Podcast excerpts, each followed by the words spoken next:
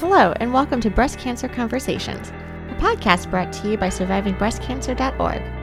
I am Laura Carfang, breast cancer survivor and founder of SurvivingBreastCancer.org, a nonprofit organization providing community, education, and resources to empower those diagnosed with breast cancer and their caregivers from day one and beyond. Thank you to our sponsors at Store My Tumor for making our podcast possible.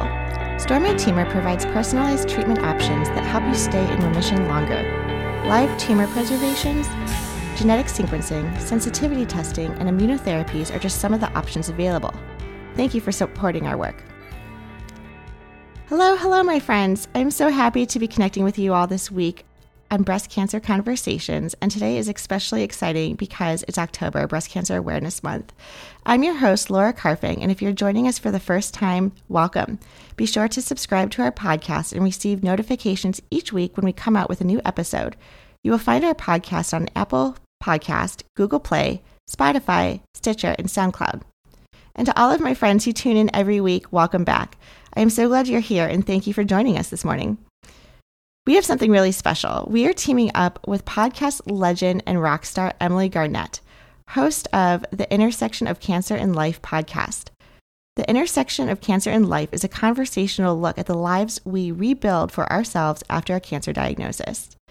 As two podcast hosts, Emily and I decided to interview each other in this episode.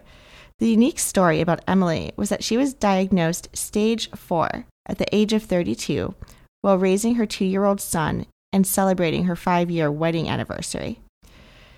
She is working on developing her own nonprofit to help families with young children whose parent has metastatic cancer.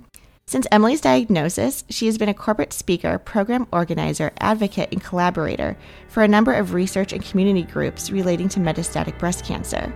Despite being composed of mostly tumor at this point, she continues to blog, podcast, and talk everyone's ear off about the need for research, advocacy, and a better understanding of metastatic cancer.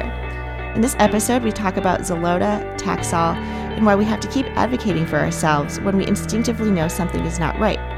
How one doctor diagnosed Emily at early stage breast cancer. When she went for her second opinion, it was stage four with mets to the bones. How do we get to a standard of care across the board? Welcome to the conversation.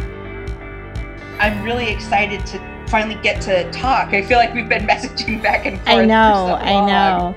And but, I also want to ask you too, before we get too far into the conversation, is it okay with you if I record um, the Zoom topic? Because yeah, I yeah yeah what I hope to do if it comes out nice, and I'll do like some minor editing. I'm also trying to like grow our YouTube presence as well. Oh, yeah, yeah. So and I can share that with you if you want to put that on your website or like push it out anyway too, so we can like yeah, cross promote. I, I, just um, I would just love the audio file because I'll send it over to my guys and they'll do their. Uh, they do their thing, and I don't know what that is, but I love that you have like guys that do that. That's awesome. I need to get a team. I, it, it's you know they're amazing i could not do any of this without them they're yeah. literally like the lifeblood of the podcast because they are the ones that make it sound good and look good and like make it all polished that's amazing i yeah and how did you find them? Are they friends yeah, of yours incredible. who just like work in like sound or friend of a friend of a friend? Um, I had was talking to a friend of mine who about the podcast idea a year ago and she was like oh i have um i have a friend who knows some guys that that have a um uh like a podcast network. Talk to them. And so i did and they were they were on board. So we oh awesome. we started out it'll in october it'll be a year. Yeah. So, yeah wow. so been, october was when you started the podcast yeah, yeah. I started recording in I think August, and then we launched it in October, and we're just this will be part of season three, which is um, then we got both cats in here, which will be uh, Charlie. You want to say hi? Hello. Oh, oh my God. I don't have any pets, but I am so close to getting a golden retriever. Like I talk oh, about it daily, so and I'm like, I just need like the therapy dog of just like calmness and love, like 24 seven. Yeah, I have to say the cats are like not as calm as you would think cats would be, mm. but they are pretty sweet. We've had them for 10 years. Yeah. Wow. So, yeah. Well, yeah. Awesome. They've been they've been through a lot with us. So yes. it's, it's pretty it's pretty great. But yeah, no, we're we're getting gearing up for season three. So which I try to do like twelve episode seasons and Okay. have them with like different, you know, kind of a different focus, different theme.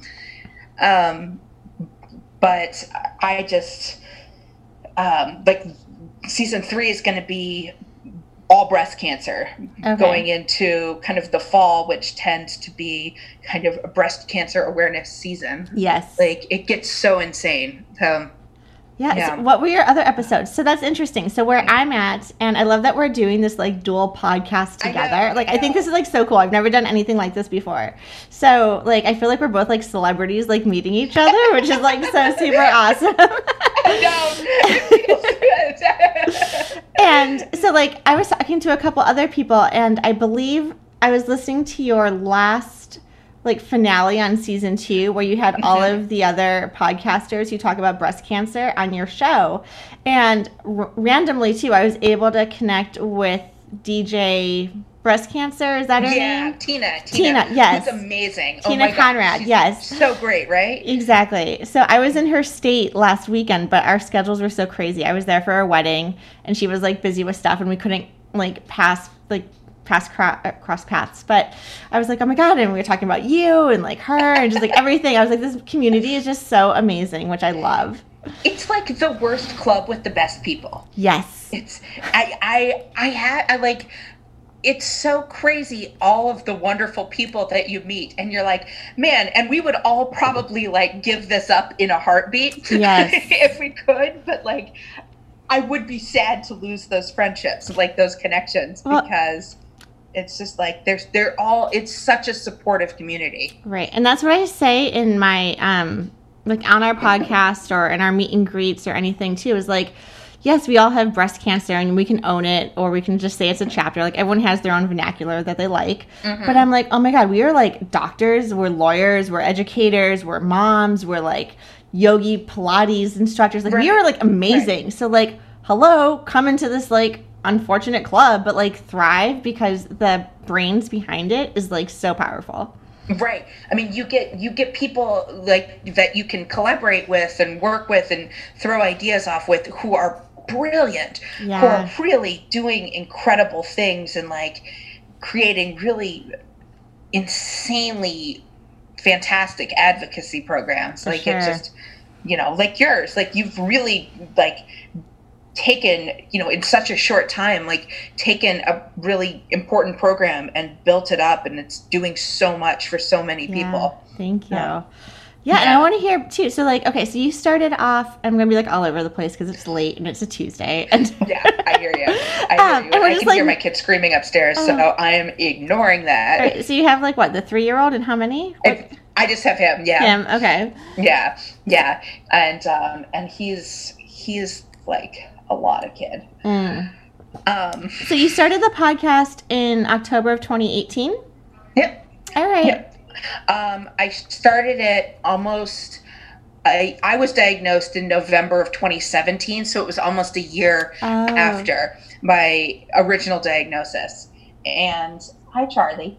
And so I started it because I was just like, I felt so isolated, and I felt like there were so many things that I wanted to talk about about life, especially life with metastatic cancer, Yeah. that weren't really getting a you know there wasn't there was an audience but there wasn't any sort of content i was like i, I want this to be something that people aren't afraid to talk about and, Mhm. if no one else is going to do it like i am Yeah, absolutely. Yeah, there's no so fear just- after you go through cancer. You're like, whatever. Like, I got this. i know i know and it's like i mean literally like as we speak i'm pulling out like clumps of hair because oh. i started taxol a couple weeks ago you and did it's not. falling oh. out at a very rapid rate all of a sudden but Ugh. whatever Day 14. Like- That's when like all my started to fall out. I was on. Day, I'm day 14. I think tomorrow. Okay. I think yeah. tomorrow's day 14.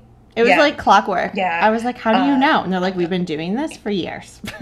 Yeah, and that's what that's what everyone told me is like after two weeks, like two to three weeks, you know, be prepared. yeah. And yeah, yeah. So I'm prepared.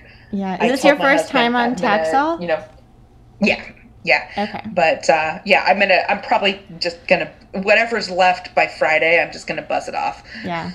Oh, that's what I did too. it was. It felt like Yeah. cat hair. It was just like all over my face, and it was so Right, annoying. It's like all over everything, and Yeah. I already have cat hair everywhere, and I'm just like, I just don't want to be. Like when my son was like four months old, everyone says, "Oh, you know, your hair falls out," and I was not prepared for that. Like because my hair thinned so much, and it was coming out in giant clumps, and Mm. it's just like that so far. But it's like I know it's going to get worse, and I'm like, Ugh. So okay, I have like so many questions. So first Yeah, off, yeah, like, yeah. what's the what's the name of your podcast? First of all, for our listeners to like just know how to find called you. The Intersection of Cancer and Life.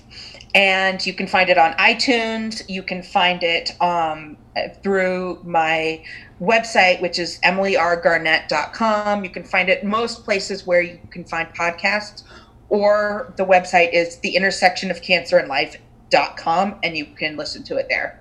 Awesome. Yeah, and we'll link to that too, so people can can find it. And so Yes. mine too, because I know we're like doing this like Right. co-podcasting. I know. It's called Breast Cancer Conversations, where we talk about anything breast cancer, whether it's like talking to survivors or doctors or nutritionists. It's like if it touches breast cancer, like we're chatting about it. Mm-hmm. And it is a offshoot of my nonprofit, survivingbreastcancer.org. awesome. So awesome. wait, what? You're like back on Taxol? Like, okay, back up a minute. Like what? So I was never on chemo. I was diagnosed metastatic de novo.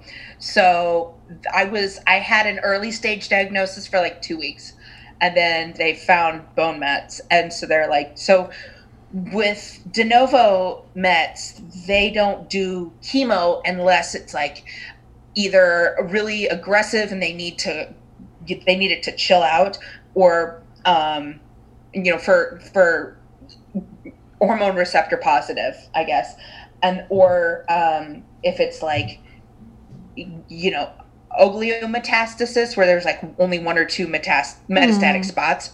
So I um, so I started on Ibrance for a year, Ibrance and letrozole. So okay. um, hormone therapy. Then I was on a clinical trial. Then I was on Xeloda for like, you know, three hours. yeah. Uh, usually like two months, not even two months, and then progressed on Xeloda. So now I'm on Taxol because the hormone stuff isn't working. Also, there's a fly in my room, and it's I, the Oh. cats are totally ignoring it. It should be on that. Do your job. so um, what does metastatic de novo mean? I've never. I've heard. metastatic de novo means that you're diagnosed metastatic from the start. So Okay. that your diagnosis was never really uh, treated or diagnosed early stage. Um, that you um, that your original diagnosis is stage four. Got it. Okay. And how old were you when you were diagnosed? 32. 32 was stage four. 32 with stage four and a two year old. Wow. Yeah. Yeah. Yeah. It was it was insane. Like even now I still think back and I'm like, how like that does not feel like real life. Right. Because it still feels so kind of like so hard to think about. Like it's sometimes hard to like wrap my head around. Yeah. How did you like check yourself in or like you're so young? Like how what were the symptoms? So I um I had been having really severe bone pain, like back pain when since about my son's was about 2 months old. And I went to five different doctors. No one took me seriously. Everyone kept saying, "Look, you're a new mom, you're young, you're probably not taking good enough care of yourself." It kind of gave me those standard lines and I kept going back to different people and being like, no, it's really bad. Like I, it's getting worse. I, I don't think it's what you are implying. And for a while they said, well, maybe it's, you know, instability in kind of your pelvic floor, your like hip muscles from childbirth or, um, one a physical therapist said i bet it's just probably the result of pushing you know sometimes Hmm. women don't push properly and i'm like no that's bullshit sorry can do you yeah um because i like i had a really good labor and delivery and i was like i know that's not it because i know i per- pushed properly because i had good doctors Right. and um, so my primary care doctor And was it shooting pain or was it like just soreness or movement, not being able to stand up? It it eventually became this like overwhelming pain where it was like it felt like having broken bones because that's what it was. Wow. Like like it I had small fractures in my back that were not healing because it, they were being eaten away by cancer. Like so my bones were literally breaking. Like that and, and that's what it felt like. It was like okay. having broken bones. Um, it uh, and my primary care doctor found a lump. We were trying to get pregnant with a second baby, and she found a lump and then referred me to get um, mammogram and ultrasound, and then that's where they discovered it was breast cancer. Uh, they didn't discover I was metastatic until I went for a second opinion, and uh, Oh. the, the first doctor was very trigger happy to schedule me for surgery because they were like, "Oh no, no, you're early stage. We don't even feel your lymph nodes." And then I went to my current oncologist she, uh, for a second opinion because I was really uncomfortable with the way that the other doctors were treating me. And she was like, "Oh yeah, no, we feel your lymph nodes, and we are looking at your films and you know reviewing them as part of the second opinion." And we we're like we see spots, like we see lesions on your sternum. So Oh my we, God. we're going to do a PET scan to make you know, yeah, that they had the other doctors had completely missed. So And isn't that funny how like the make sure- different like levels of treatment and scans and this is something I don't was- quite understand yet. Like I talked to so many Yeah. women where it's like I had the mammogram and ultrasound and now surgery. Now my experience was incredibly fortunate. I was a little naive, but I went from the mammogram to ultrasound to biopsy. They also biopsied my lymph nodes. And then immediately I had the CT scans as well as a full bone scan. So I had like absolutely everything before they even came to me with like a treatment plan. See, and I think that should be the standard of care. Yes. I don't know why it's not. I know. I don't know, and I don't know why it's not across the board. I think some for some doctors it is. I had at the first hospital, I had the mammogram and the ultrasound thing without a PET scan. And then when they found out I was metastatic, she did a bone biopsy to make sure that the the uh, bone lesions were actually the same cancer as was you know showing up as breast cancer. So, was she the, was. was the bone biopsy like on your spine? It was on my hip bone, like the iliac crest, where Okay. kind of your hip bones fan out into your butt. Like that's um, like so, like kind of right up, right above, kind of to the right of my spine, like kind Yeah, of right the yeah. top of my butt. Yeah. Did they put you to Uh, sleep for that or like was that painful or Uh, yes, they give you. The anesthesiologist said, "Yeah, it's the same combination of drugs that killed Michael Jackson, but don't worry, we know what we're doing." I was like, "Okay, so at least they're good drugs." But yeah, they they gave me like um, propofol and a couple other things, and Mhm. it wasn't full general anesthesia, but it was very heavy sedation, and I don't remember any of it. good? Um, I've now had three bone biopsies and one liver biopsy. Have the bone biopsies are a little bit sore for a couple of days, and they actually take a few weeks to like not feel sore. They they feel a little bit tender.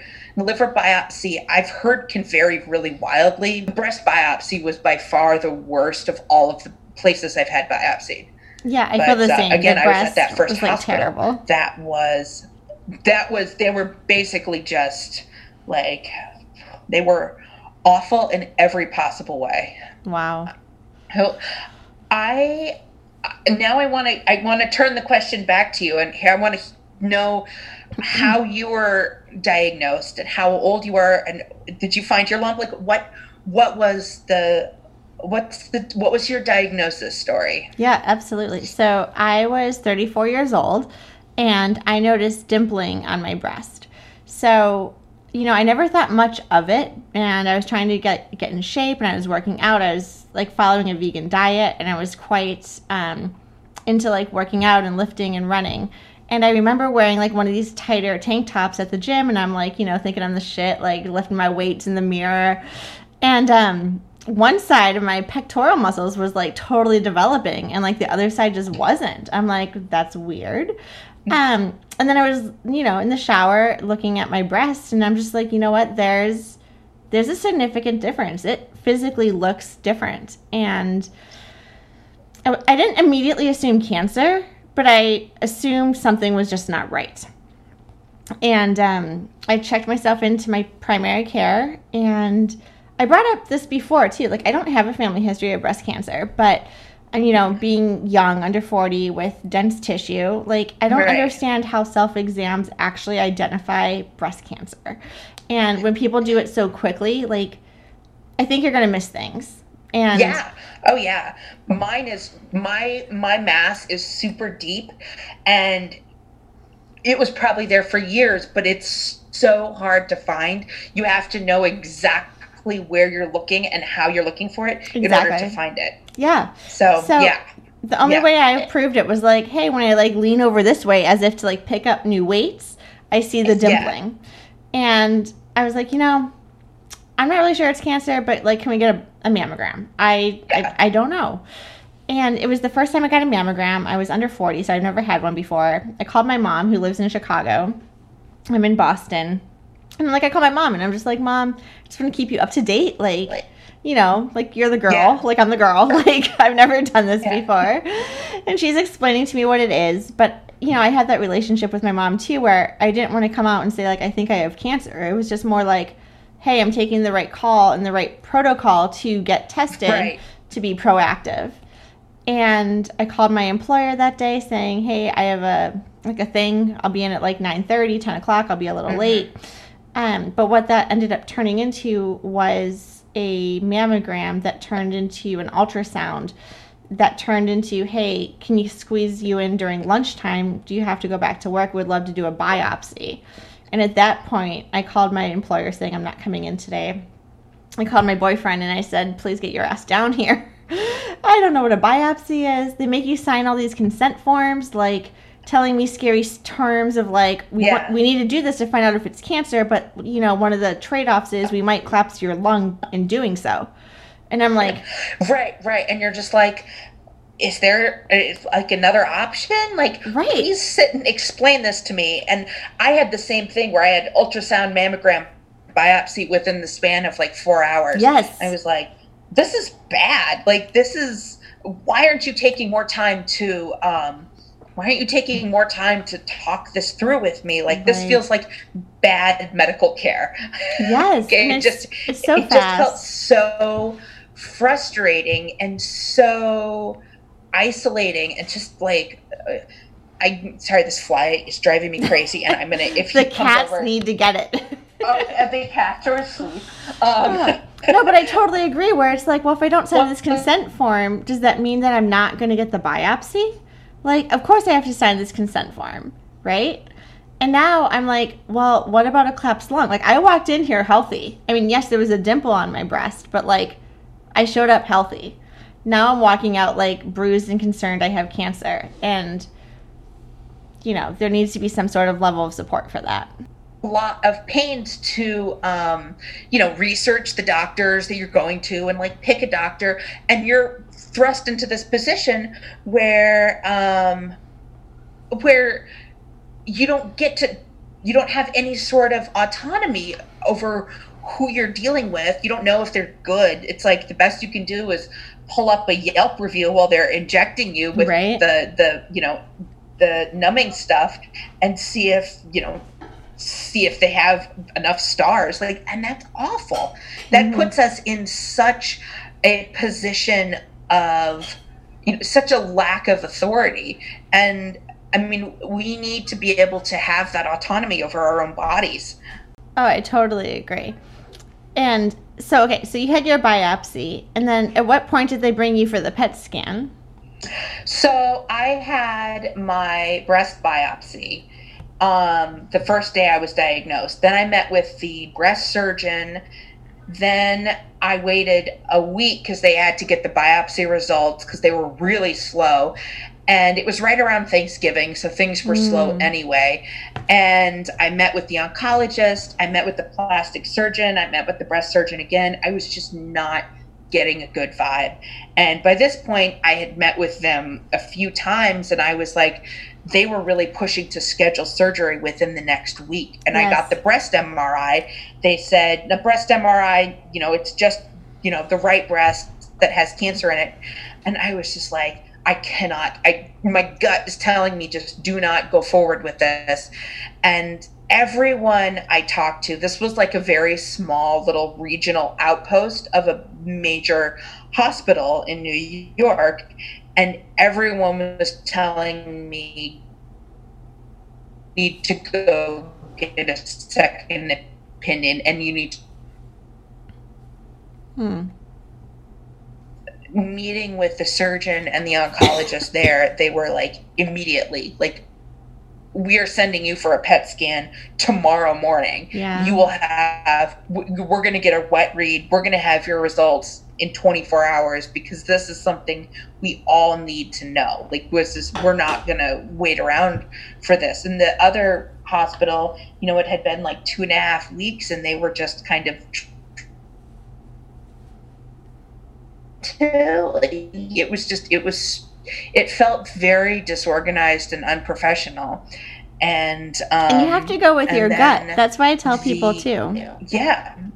absolutely and so then I had that PET scan. So it was it's like three weeks before I had the PET scan, before I was I had the metastatic uh, diagnosis. But it was okay. the Tuesday after Thanksgiving. Wow. Yeah.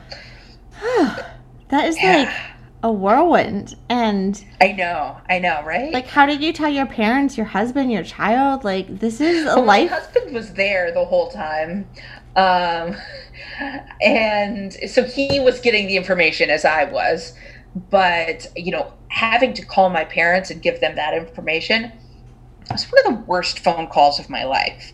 Like, my my parents like like screamed like it was like one of those like terrifying noises that you just like can never get out of your head oh. it was did they know you were going for like a mammogram at least or is this just like all new um, I so I had told them about the breast cancer after the mammogram. Mm-hmm. Um, so I, you know, so I told them after I had had the mammogram and the biopsy, and then, but we hadn't told them that there was a chance that it could have been stage four because we didn't really know. And so once it was stage four, like calling them, we called them right after I got the call from the oncologist, and so we got off the phone and we were like sobbing, both my husband and me.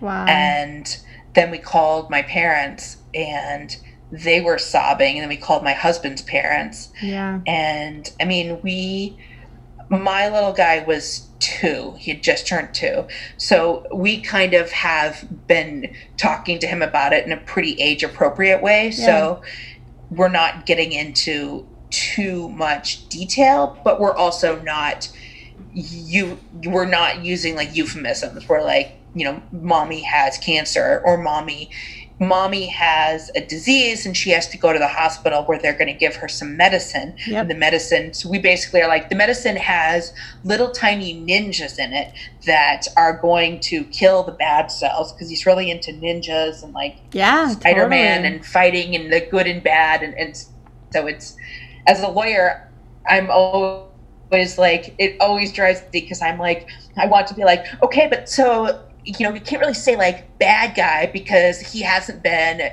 convicted yet. so my son just looks at me and he's like, "No, mom, he's a bad guy." Yeah. Yeah. Oh, so I was talking to another woman, and I don't know if this applies to like you and your son, but I was because I'm so intrigued about how women tell their children about breast Mm-hmm. cancer. That is a topic that is very like underground. There's not a lot of books about it. There's not a lot of literature No. literature about it. So I love asking about it.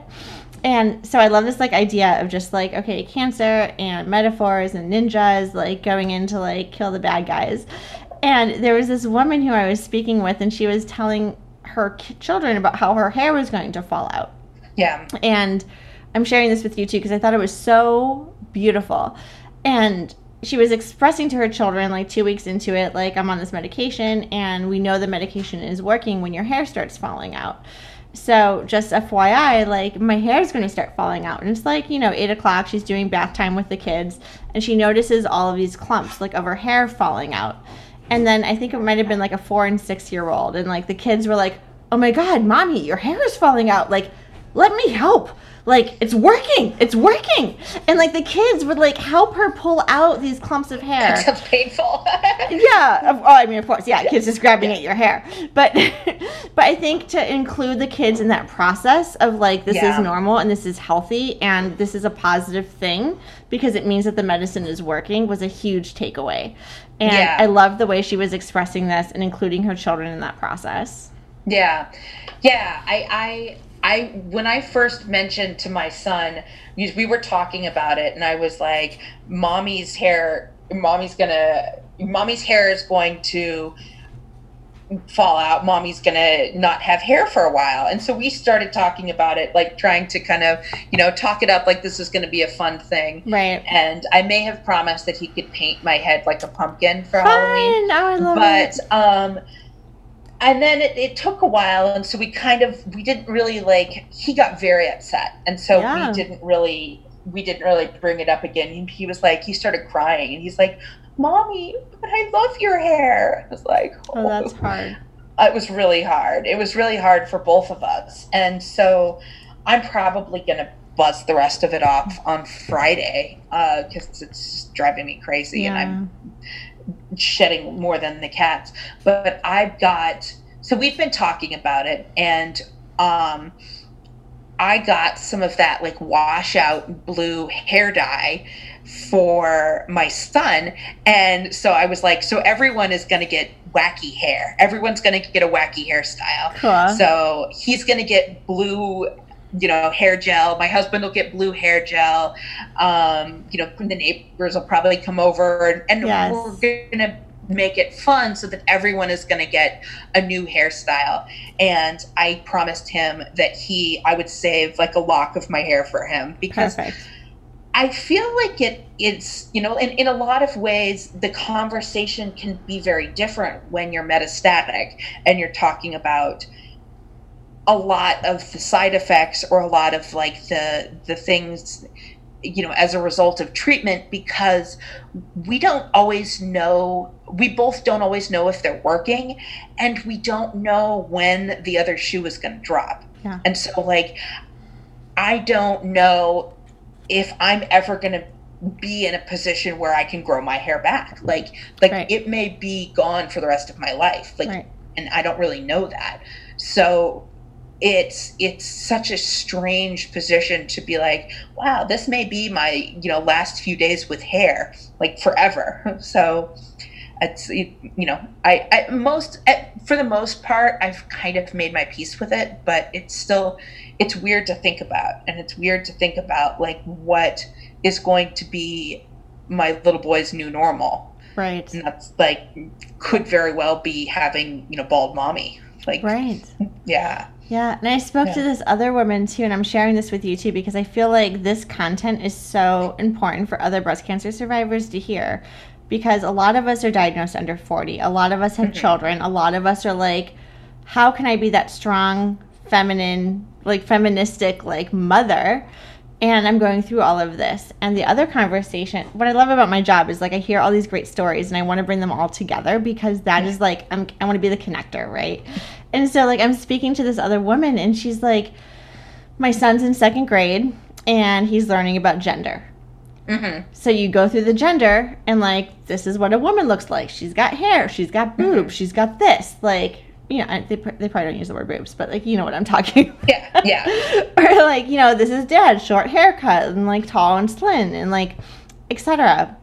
And all of a sudden, I'm going to be that mom without having the female body parts and I'm going to be losing my hair. And so, how do I talk to my second grader about gender when I do not fit the stereotype that they're teaching in the schools? And that was a really hard conversation. But you also want to, you know, whether your second grader is a male or a female, like you want that person to feel confident in themselves as an identity.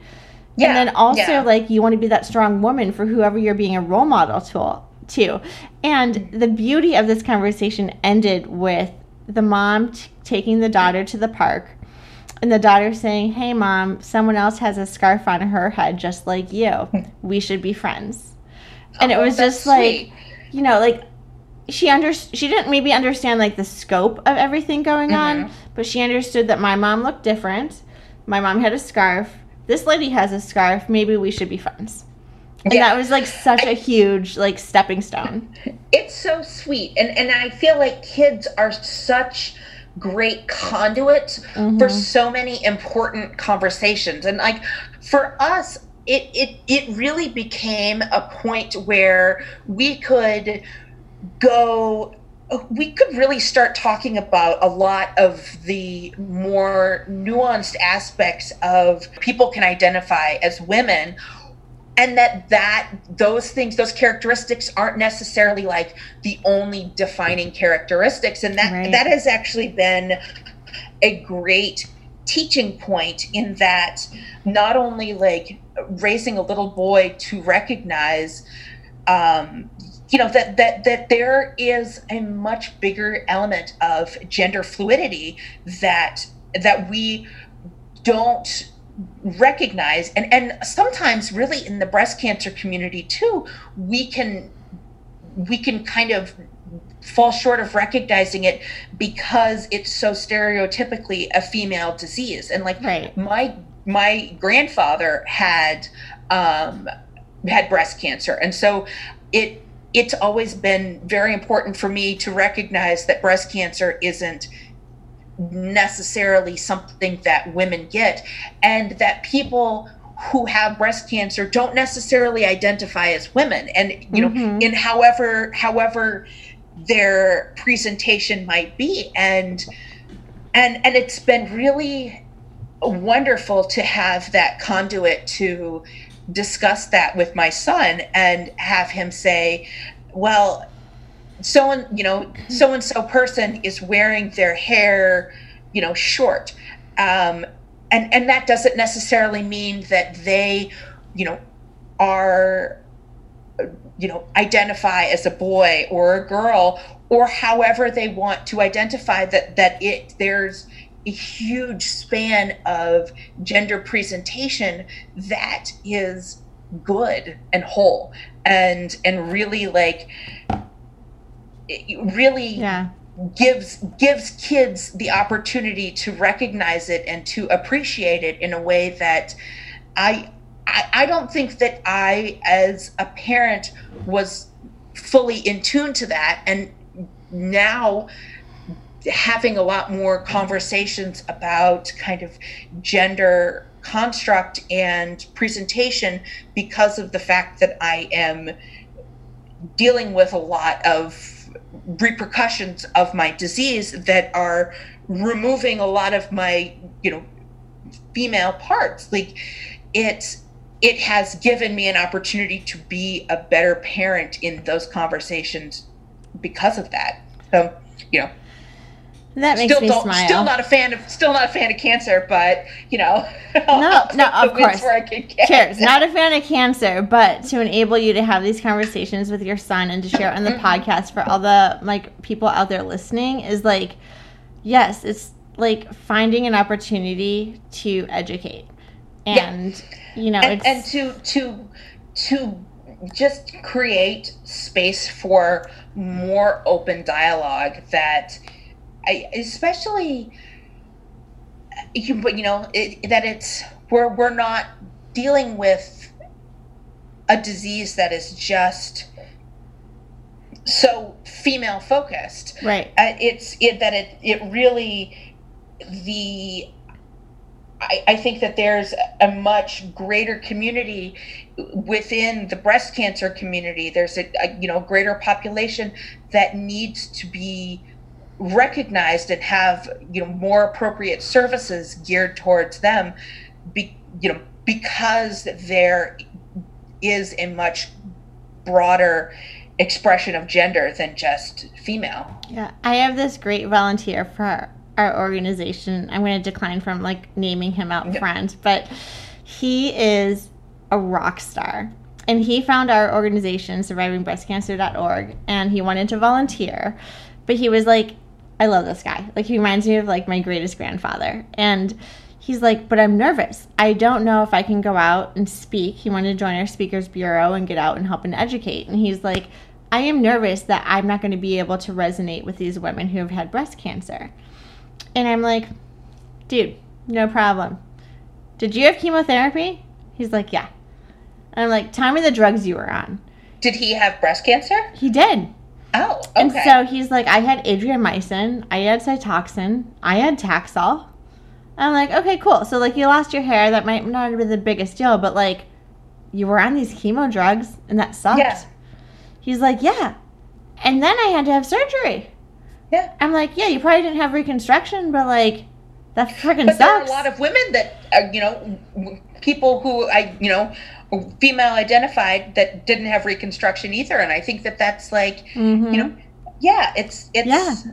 And then he was talking about like, I'm like, and did you end up having radiation? Like, were your lymph nodes involved? And he was like, yeah, I had radiation, 33 rounds. I rang the bell, and I'm like, you have more than you realize that identify with us.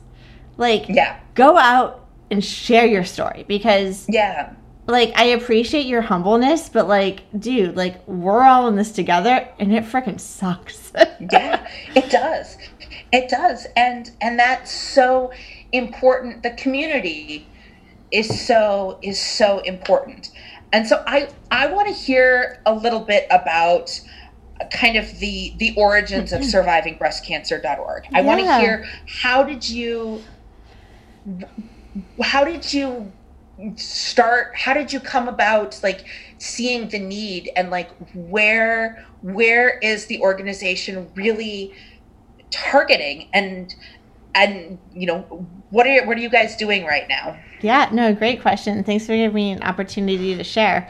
So, I started this nonprofit in October of 2017, like Breast Cancer Awareness Month, like all that great stuff. Um, but it was really like coinciding with my diagnoses and figuring out like I thought it was going to be so easy to Google young breast cancer survivor Boston. Like I'm in a big metropolitan area. Yeah. I just found out I had breast cancer. I am on social media like I mean let's be real like you can find me. all over the place yeah yeah like me too Yeah. me too i'm like you know it's pretty unhealthy Yeah. Yeah. And I'm okay with that. Like, it's where we Yeah. are. And so the fact that I could not find one person to say, like, hey, I had breast cancer too. Let's get a sandwich. Let's get a coffee. Like, let me tell you about it. Let me f- tell you about the other side of breast. Like, I was longing for the person to say, you are going to be on the other side. Mm-hmm. Like, I was just looking for someone to tell me it was going to be okay because my doctors weren't, my family can't, I can't. Yeah. And Yeah. whether it was a lie, like I needed the lies at the time, right? Like I needed someone to tell me I had breast cancer and look at what I'm doing now. yeah And that was not available in my Google searches. Um, so just FYI for anyone who's like trying to do an SEO right now, right? Like like it has to exist. And I live in an amazing area. Like if I'm going to be sick in Boston, I have like the top-notch doctors, like thousands of hospitals and doctors in like a 1 mile right. radius yeah and they have phenomenal resources. But I was working, so I couldn't attend the support groups at like 2 p.m. on a Monday or Right, like right. Thursday at like 4 because I like I have, would have had to leave early. And then also what I learned too is that they're not all necessarily focused around breast cancer. A lot of the support groups are focused around all cancers mm-hmm. to like maximize the impact. So like everyone is coming regardless of cancer to discuss their their situation and I think I was also intimidated because I didn't want to be in a negative environment. Not saying that they were a negative environment, but I was just nervous to be around people who had a breast cancer diagnosis or any diagnosis of cancer, and it wasn't going to be what I needed. So I was like, shit, I'm just going to create the freaking community that I need.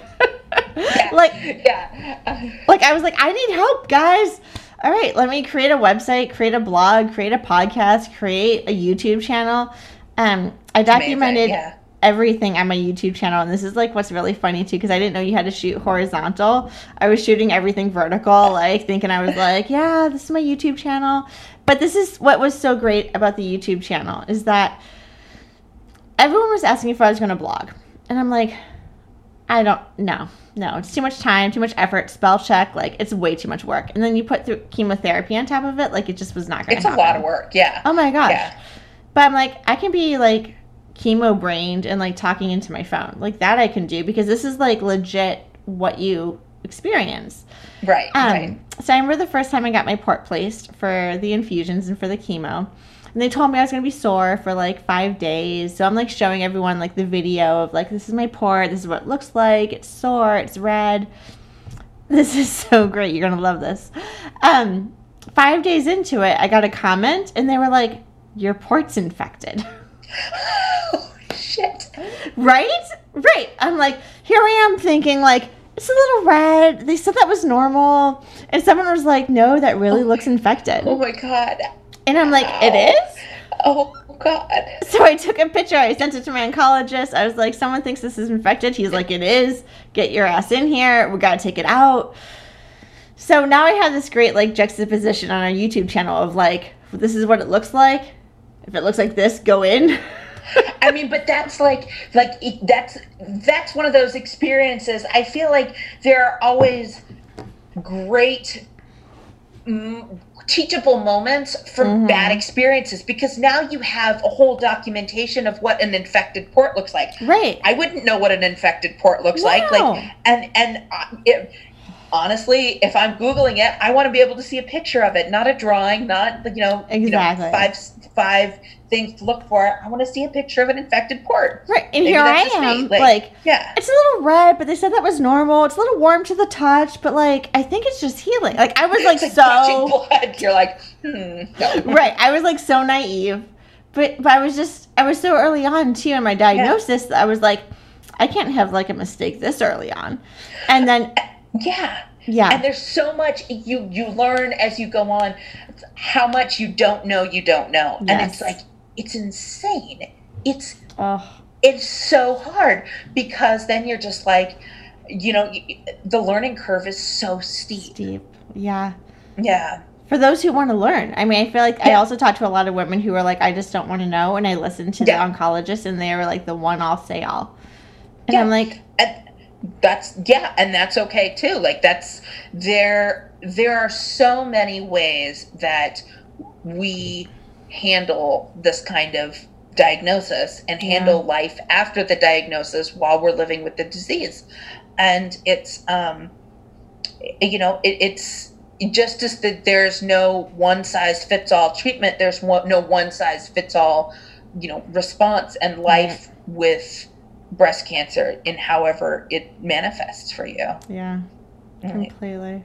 yeah So I started um so I, I went back to work and like I said earlier, like I love my job. Please don't fire me. Like I love my job. I need you guys. I love my job i need my job but honestly, like I work in higher ed. And I love I've worked in higher ed for like over a decade. I have my doctorate in education. Like this is my career path. But then a student came to me and he was like, I didn't get into the one elective that I need for my concentration. If I don't get into this elective, I don't get the concentration. If I don't get the concentration, I can't get the career. And my life is over. Like, I have to get into this course. And I'm mm-hmm. like, well, you know, there's a process and there's a wait list. And like, I go through like the, you know, talking points. He's like, you don't understand. If I don't get into this course, my life is over. And I'm like, if I don't beat cancer, my life is over. yeah like, I am sorry. I'm trying to help you, but this is not life and death. Yeah. Yeah. And so I the perspective and I'm sure we can have a whole other discussion on perspective. But the perspective was like, you know what, I really need to tip the scale so that I can do SBC and survivingbreastcancer.org 100% full time. I need to figure out the funding. Like, I don't have that business background. Granted, I work with business students, like mm-hmm. us osmosis or something's coming through. Yeah. But like, you know, like I want to help people. I want to provide education, community, like support. And so like education can come through reading our blogs, reading our website, um, listening to our podcast for the people who don't want to read, or our meet and greets where if they want to meet people in person. Like everyone has their own ways of wanting to engage when they're ready to engage. Because I also acknowledge that n- not everybody is ready at the same time Right. like right. a year out they may finally be ready to talk about it or you just recently got diagnosed and you're freaking out because you're waiting for like results like i get it so come join so everyone Yeah. has these like ebbs and flows of when they need our resources my job is to provide the resources Yeah, yeah, and you know, and it's been so funny that you say that, um, because I have actually found I have I I jumped in. I did like a pretty deep dive very quickly and very early, and I was like all in. And then I found like as my disease has progressed and as as I've had as I've basically gotten worse and worse news, I've had less interest and less kind of um, ability to engage in a lot of ways Sure. and so i've been where i've been taking you know steps back and kind of trying to focus my energy and my information filters in a way where at the beginning i was like just casting out very wide nets Yeah. and very much like you know take i'll take everything every piece of information and and and so now it's like it's very different Mhm. um and so it's um so it's uh it's just- just really very you know it's so dependent on uh, what at what point in time um you know you're even looking at in your you know post diagnosis life. And I, I always i'm always hesitant to say you know to talk about any sort of like survivorship because for me and you know with the metastatic community it's not and i'm not speaking for everyone obviously but it's it's very difficult to have conversations about being a survivor because that's not our reality and it is a lot of times we tend to get very um, kind of put on the back burner with um, you know within groups because quite frankly our reality feels kind of depressing to a lot of people and can be very scary. And yes. I, I i mean not to say it's not. It is depressing and scary but like i think it's also important to say like we're still existing with that depressing and scary reality. And please acknowledge that. A and so it's um you know it, it becomes a very different set of conversations and a very different set of paradigms that that we operate within because we're we're not we're never going to be you know most of us are never going to be done with treatment we're never going to be yeah like ringing the bell and um and and so it is it's really it, it's very it can be very challenging and it can be very it can be very isolating within you know within the time of of that um you know of different points after diagnosis so No. i And thank you for sharing that. Like, uh, the language is something I'm very cognizant of. And it's hard to navigate because there are people who love the, like, fighter, warrior, Yeah, like, yeah. I won attitude. Um, even all the t shirts, like, people sent me a t shirt that said, like, I won. Trying to like inspire yeah. me. I'm like, did I win? I don't I don't know if I won. Like where's my prize money? Like, right? yeah. Yeah. I'm like But I think you bring up a good point and I try in a lot of the work that I do is to say like someone living with breast cancer. Like Me too, yeah. Not just I, like someone diagnosed with breast cancer, someone living with breast cancer. I use the word thriver, survivor interchangeably. Um, but I would love as someone who's stage four, like how could somebody provide you support? Like what and you don't have to speak for the community at large, but like yeah, what's the I, like takeaways? I well, personal takeaways. I have um well with the language thing, I mean that and that's that's something that I am I think most attenuated to and because I I really think that as as much as the survivorship language can be very empowering for people, it it uh, almost serves as a double-edged sword because it it it, it overtakes the opportunity to create person first dialogue. And so you know my early career was working with people living with hiv and it was drilled into our heads at the organization I was working for how we would talk about people living with HIV. They were not AIDS patients. They were not, you know, uh, you know any of the terminology that you would hear even like 10 years ago you know uh, one of the my the thing one of the terms that just appalled me was you know would people say full blown AIDS like oh. that is it's so or AIDS patient, in, you know, in the same vein as cancer patient, like the person first language allows us to.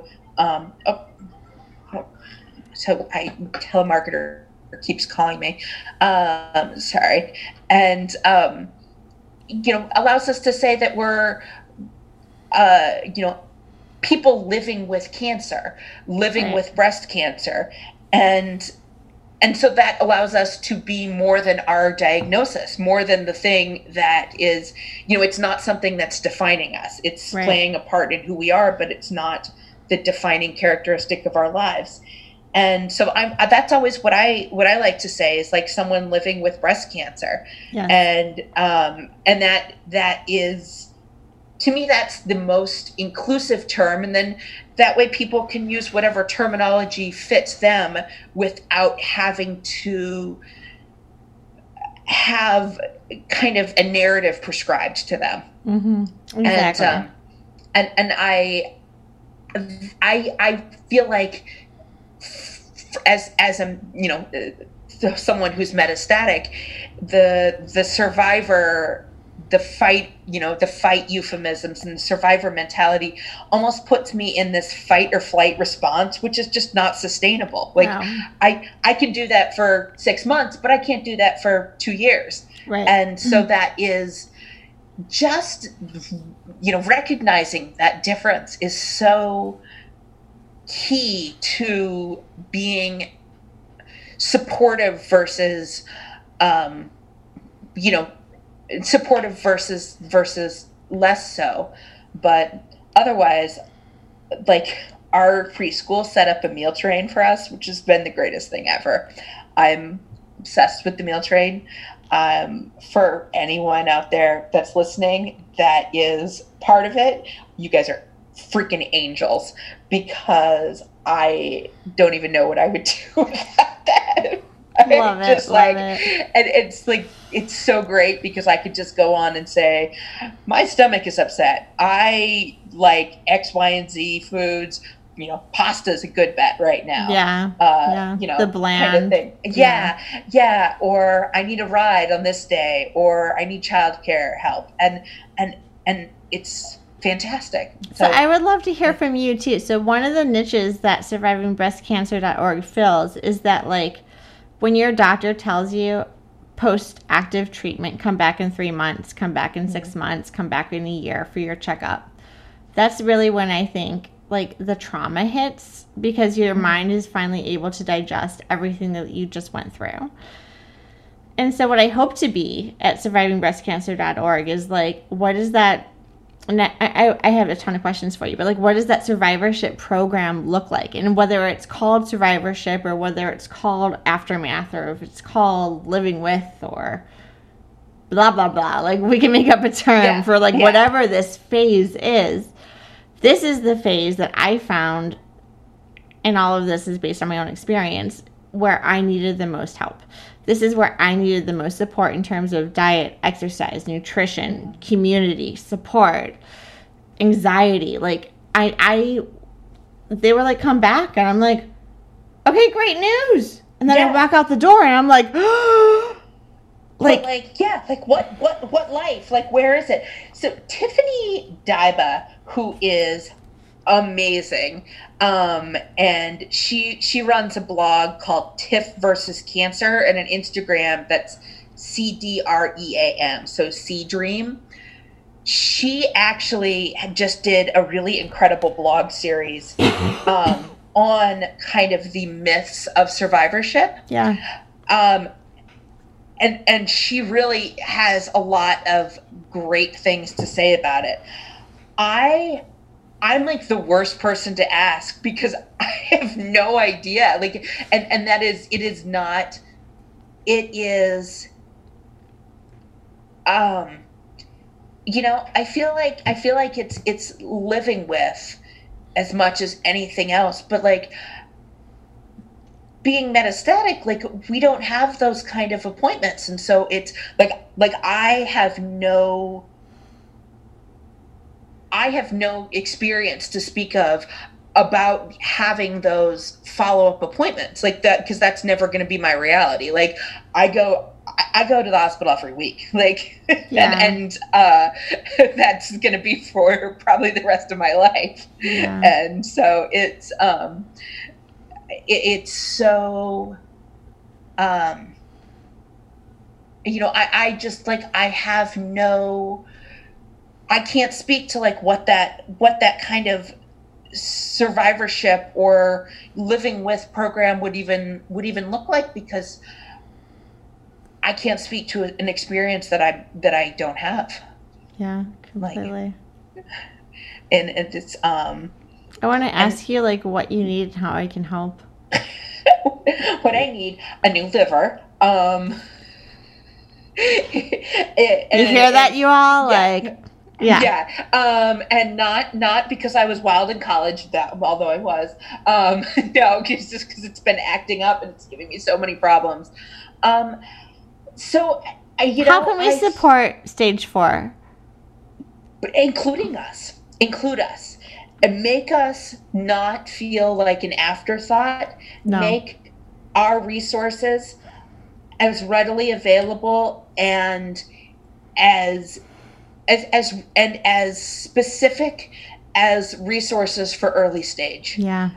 Because if one in three women will eventually metastasize, we're looking at a huge population that needs access to resources and that are are, are just are really I mean, we get overlooked. We get and we get um, sequestered in a way that is not appropriate because, or or in communities that are all breast cancer, it sometimes are you know stage four will get kind of cordoned off and i i think it's so important to have conversations like this about stage four that are available for people who are early stage, not because I want to be the boogeyman, but because I think that it's important to A, learn what that life looks like, and B,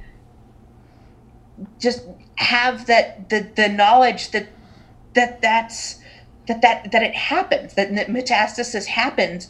And i'm not going to say you know that your life isn't over because I can't speak to that. Like it's a very, very wide range of not great statistics, but that I, I, want I want to be able to say that there are resources and support should that become your reality. And like that's really what we need is that to be pulled in and embraced by the larger community in a way that the larger community can become metastatic allies and push for more funding and expansion of clinical trials and mm-hmm. more recognition and, and, within you know larger groups as far as our needs and the really funding for research more research for metastatic breast cancer is Absolutely.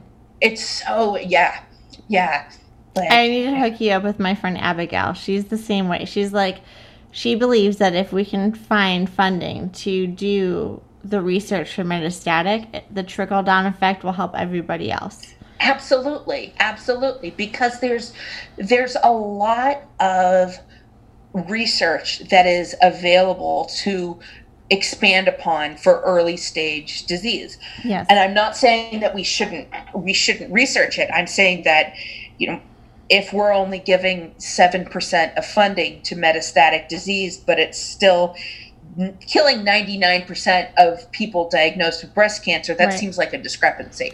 And wouldn't you want to be putting the money for research towards the thing that is actually taking lives? Exactly. No, and, I totally agree. So I want to, we're going to have a follow up. Yeah. It's going to sure. be you, me, and um, Abigail. This will be yes. amazing. Um, but second, I just found out the staggering statistic that the American Cancer Society, when you're looking at all of the stats for stage four, do not include those who have been from stage one through three, who have then had a recurrence and are now stage four. There, the statistics for metastatic breast cancer are really, really poorly maintained. Yeah. And there is just not enough accuracy put towards improving those and that, that i mean that's quite frankly that should be the first step is Absolutely. looking you know getting the information and so i feel like anyone i mean and maybe you know i feel like anyone who's gonna pull those statistics actually look at them in a way that you know critically and say oh my god this is right. what's happening. Here is stage four but here are all the people who went from yeah. stage one through three are now yeah. stage four. Like that number is not publicized and that's the problem. And like that's that's a problem and and i I think also there are very big issues, and I, I, I don't actually know the exact statistic or number, but in terms of tracking metastatic de novo, like like yes. there's a huge huge problem with what is being tracked statistically for metastatic breast cancer, and that is a big reason why the funding. Um, the the funding isn't being made available is because we can't point to numbers and say look x y and z is is happening. Yeah. And i i believe i think it's the SEER the SEER database is the database that is supposed to be you know that's supposed to be responsible for managing that sort of disease information. And that's that that they need to you know do better. Yeah. So, girl. Yeah. Girl, there yeah. are so many more conversations to be had. Yeah, over some like a bottle of wine and like everything. I know. I could I could keep going. I could and do, and that's why the podcast exists. Yeah. So can we like, like, wrap up with like okay? Tell yeah. me about your bab- your podcast and tell me about your blog and your website. Like, what is it that like your vision is and how we can help support that? Well, my blog is um, Emily. It's called Beyond the Pink Ribbon, and it's at emilyrgarnett.com. And it is basically, I started it, I think, a day or two days after my diagnosis. I started, I started writing in it. I because I wanted that first person chronicle in as close to real time as possible about what was happening. And at that point, I didn't know I'd be metastatic. I didn't know what was going to happen, but I needed to chronicle it. And now I, you know, I have almost two years of basically all of my treatment changes, everything that's happened in all of the different ways, all of the fertility challenges, all of, you know, it's, it's my story in yeah. a lot of ways. And I've done, um, I also have links to a lot of the writing that I've done for other websites, um, including uh, advancedbreastcancer.net and the Young Survival Coalition. Uh, The podcast is called The Intersection of Cancer and Life, and it's at the intersection of cancer and life.com, but you can also find it on the blog or wherever you find podcasts. And it's it's really just a lot of these kind of conversations where it is a a push towards going further than one's diagnosis and Mhm. recognizing that a cancer diagnosis plays a huge part in who we are, but it's not the thing that defines us. And how we can look at people holistically in the ways that cancer, you know, really has to be glib, you know, intersected their life. And I've I've been branching out a little bit more, talking to um, providers, different providers and authors, and you know, people within the cancer community that aren't necessarily living with the disease. And it's um, all cancers Yeah. with a focus on people who are uh, metastatic and getting getting those stories out there. I'm going to introduce you to the 1% podcast. Have you heard of them? I have, I have. Wait, Yes, have they're you- amazing. Have you been on Yes. Truett Show yet? Yes, Okay. yes. We just we just recorded um, a couple weeks ago. Oh, awesome. So, yeah, I had yeah. a little blurb with him as well. He's amazing. He's great. Yeah, yeah. I'm I'm hoping to once I wrap up this season, once I you know move forward with season four. I. Truett, if you're listening, I, I'm coming for you. I'm hoping to have him on, on my show and have him yes, likewise. a little bit about um, uh, you know his experience. And where in New York are you? Where can I find you? So I am about an hour north of the city. Okay. So we moved up here two months before I was diagnosed. So we've been in this house now almost two years. Nice. Um, and we moved from New York City. So Okay. we were living um, in northern Manhattan. Now we're in northern Westchester. Cool. And I love it up here. I'm obsessed. Yeah. Like, Email, today. address, handles. How can people get in touch with you? Yes. So you can email me at beyondthepinkribbon at gmail.com, um, Instagram at beyondthepinkribbon, um, Twitter at EMR Garnett, and Facebook at Beyond the Pink Ribbon blog. Nice. I love it. Yes. And how about you? For everyone else out there, where can we find uh, find you and find survivingbreastcancer.org? Yeah. So the website, this was like strategic branding on my part, right? Like Yeah. survivingbreastcancer.org is our website and organization. I'm at Laura at survivingbreastcancer.org if you want to email me, be on the show, or connect, have questions. Instagram is survivingbreastcancer.org, all one word. And our Twitter account is SBC. We're going like acronym style. So like SBC underscore org. Awesome. Awesome. And I think we'll probably both link to all of it in the show notes. hundred But this was amazing. Let's do it again. And let's, you know, we can totally round up round up the crew and get another sure. table because those ladies are really just a dynamo. Oh my gosh. Women making it happen. I love it. I love it. happen. I'm super excited. Emily, Um, you are like a star. I'm so happy to be speaking with you. You too.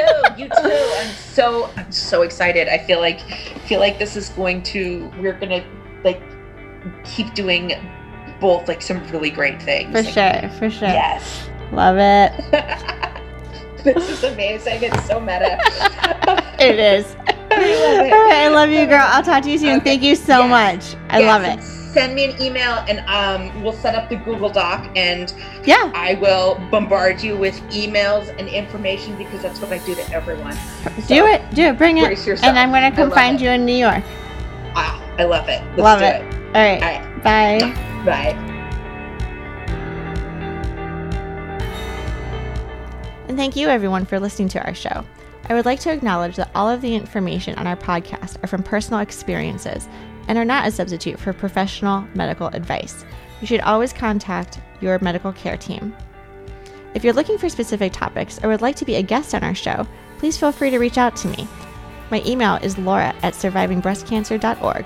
Until next time, keep on thriving.